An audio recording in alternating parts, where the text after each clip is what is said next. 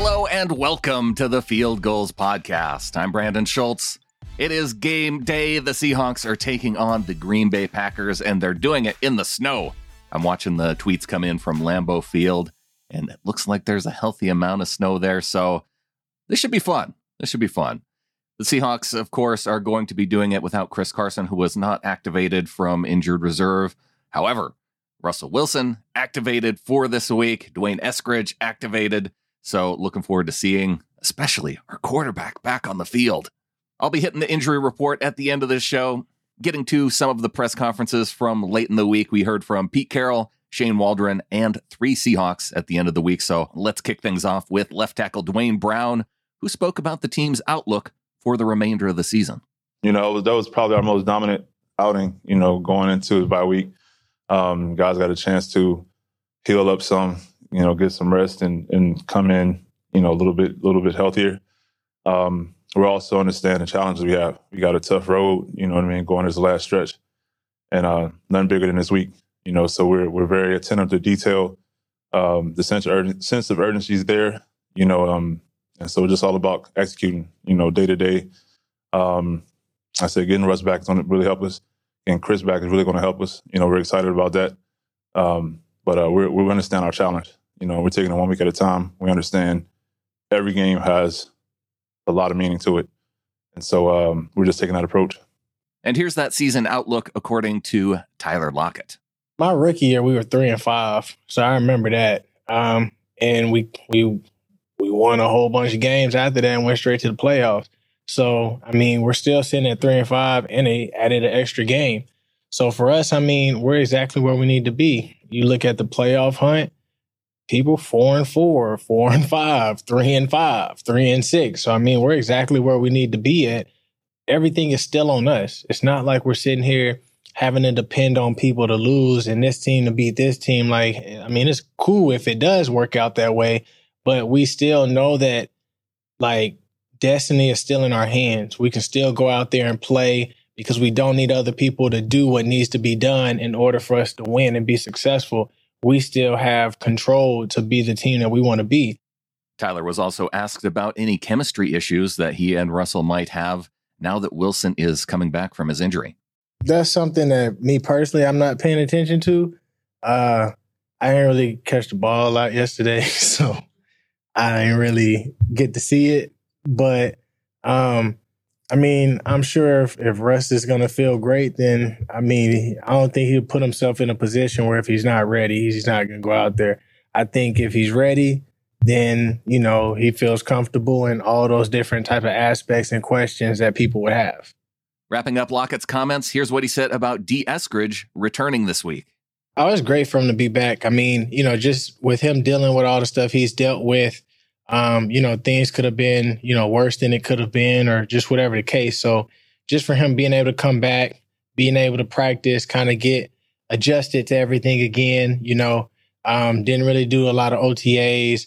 Finally came back and we got to see glimpses of how great that he can be and, you know, the reasons why we drafted him. And then just having that setback, I mean, you know, it sucks, especially when you're a player who can understand what setbacks can do. You know what I mean? So being able to see him back, I know that it has to give him like a sense of a happiness, being able to be around us again, being able to be around the facility, being able to show his explosiveness and all the reasons of why we drafted him. So, you know, I'm happy that he's back and just being able to get him going. Seahawks offensive coordinator Shane Waldron also talked about the importance of Eskridge's return.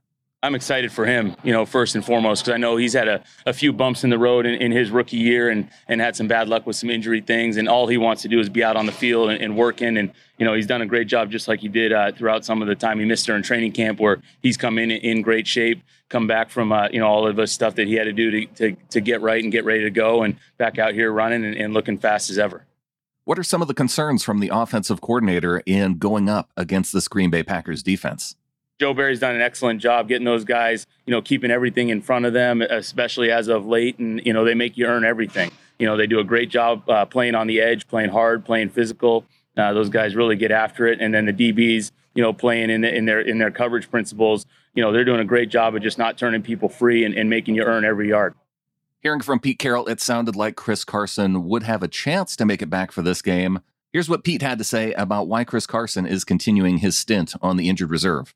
We've made the decision that we're going to hold him out this week, and uh, he worked hard on on Wednesday, Thursday. It just just don't think that it's time to do it yet. He just hasn't had enough uh, enough time to really evaluate it. Um, he had two good hard days, um, and uh, we just didn't quite clear it enough to. You know, he's dying to, to play and all that, but we're we just need to make sure that we're doing the right thing. So we're going to take care of him this week, and we'll see what happens next week. The Seahawks had an opportunity to claim Odell Beckham Jr. when he was on waivers this last week, and they also had the opportunity to sign him, but ultimately he goes to the Los Angeles Rams. Here's Pete's commentary on the situation with Beckham. Mean, this is the situation that we've been in so many times before. When we have opportunities, we you know we, we explore it and go as far as we can, and uh, that's that's what we did. You know, we really John took it all the way through and made sure we knew what was going on and all of that, and uh, and so you know, you know he he had he had to pick the, the place he wanted to go to once he cleared waivers, and he got a chance to do that.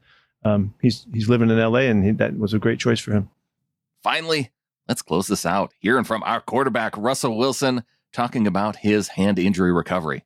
I feel like it's it's a new beginning. I feel like it's a new start, and I feel like it's it's time to get, get going again, all over again. So I think that uh, all the hard work, all the attention to detail has been amazing. I think also too, um, I think to be surrounded around some of the best people in the world, you know, daily, obviously this organization and people around here, um, and also too, just kind of my performance team. I mean, just to have uh, Amy, my PT, uh, the amount of time. I mean, we literally probably 20 hours a day, 19 hours a day.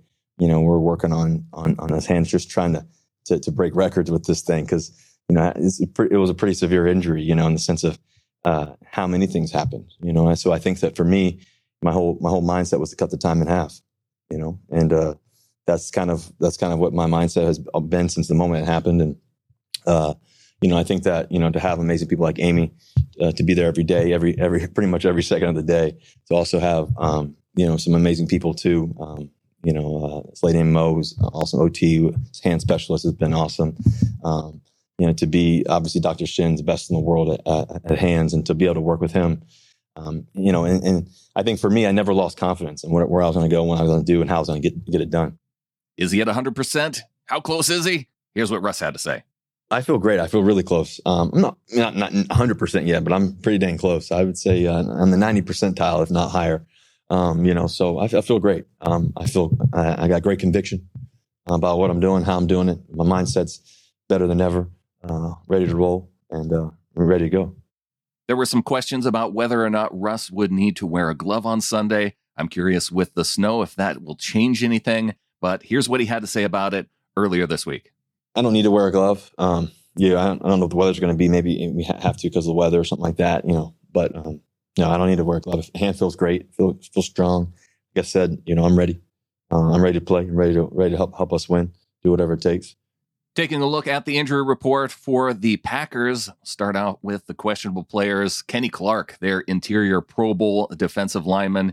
He was injured last week in Kansas City and he didn't miss any practice, but he was listed as limited on each of the practice days, Wednesday through Friday.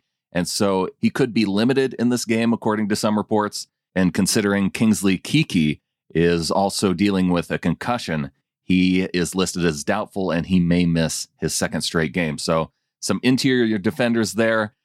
Cornerback Eric Stokes is listed with a knee injury. He was limited on Wednesday and Thursday, but he was upgraded to a full participant on Friday. So it looks like Eric Stokes, the young cornerback out of Georgia, will be able to play and wide receiver Equanimeous St. Brown. He has an ankle injury, and it looks like he's likely to be out there on game day.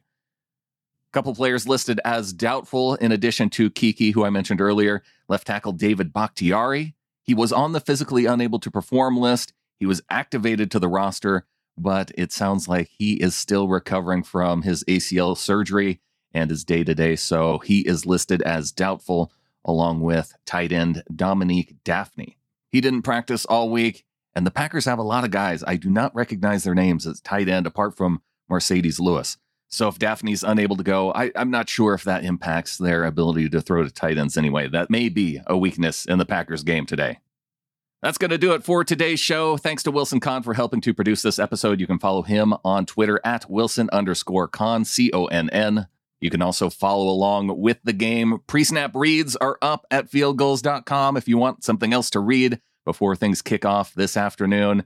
And if you want to hang out, there will be a game day thread so you can comment and react as the game goes on up at fieldgulls.com. I will be back with Clinton Bonner with three in, three out. Use the hashtag 3i30, tag Clinton Bonner at Clinton Bon on Twitter, and we will get your tweets read in the next episode. Looking forward to talking about a win. It would be a fun one in the snow. So until next time, go Hawks.